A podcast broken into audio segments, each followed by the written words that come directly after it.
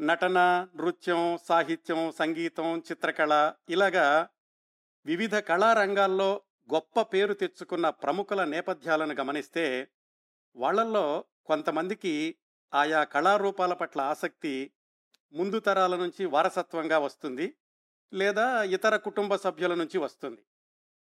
మరికొంతమందికి అలాంటివేమీ లేకపోయినా ఆయా కళారూపాల పట్ల చిన్నప్పటి నుంచే అమితమైన ఆసక్తి ఏర్పడడం అభ్యాసం ద్వారా అందులో నిష్ణాతులవ్వడం జరుగుతూ ఉంటుంది.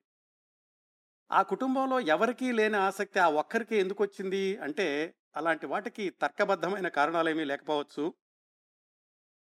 నూట పది సంవత్సరాల క్రిందట రాజమండ్రి లాంటి చిన్న పట్టణంలో అంటే అప్పటి పరిమాణంలో పోలిస్తే ఒక ఆయుర్వేద వైద్యుడి తొమ్మిది మంది సంతానంలో ఒక అబ్బాయికి చిత్రకళ పట్ల ఆసక్తి కలగడం ఐదారేళ్ళ నుంచే గోడల మీద బొగ్గు ముక్కలతోనో లేకపోతే కనిపించిన పేపర్ మీదల్లా పెన్సిల్తో బొమ్మలు వేయడమో.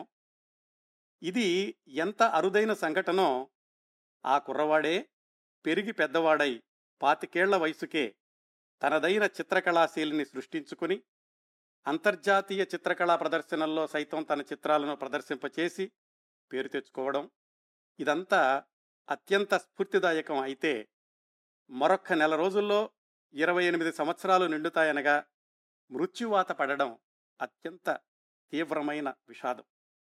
ఆయన పేరు మీలో చాలామంది ఊహించే ఉంటారు. ఆయనే ఆధునికాంధ్ర చిత్రకళకు ఆద్యుడిగా చరిత్రలో నిలిచిపోయిన దామెర్ల రామారావు గారు. చాలాసార్లు చాలామంది గురించి మాట్లాడుకునేటప్పుడు గుర్తు చేసుకున్నాం మనం. సినీ గేయ రచయిత గోపి గారు వ్రాసిన వాక్యాలు. జీవితం ఎంతో తీయనిది అందుకనే అతి స్వల్పం అది అని. ఒక వ్యక్తి ఎంతకాలం జీవించాడు అనే దానికంటే జీవించిన కాలంలో ఏం సాధించాడు?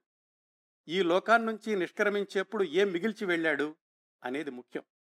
ఆ కోణంలో చూస్తే తెలుగు రాష్ట్రాలు మాత్రమే కాదు భారతదేశమే గర్వించదగిన చిత్రకారుడు దామెర్ల రామారావు గారు. ఇప్పటికీ సజీవుడు ఎప్పటికీ చిరంజీవి తాను వదిలి వెళ్ళిన అత్యద్భుత చిత్రకళా రూపాల ద్వారా. పాడ్కాస్ట్ రూపంలో కూడా నా టాక్ షోలు పాతవి లభ్యమవుతున్నాయి. ఐట్యూన్స్ పాడ్కాస్ట్ నుంచి అలాగే స్పాటిఫై నుంచి కూడా నా పాత కార్యక్రమాలు వినొచ్చు.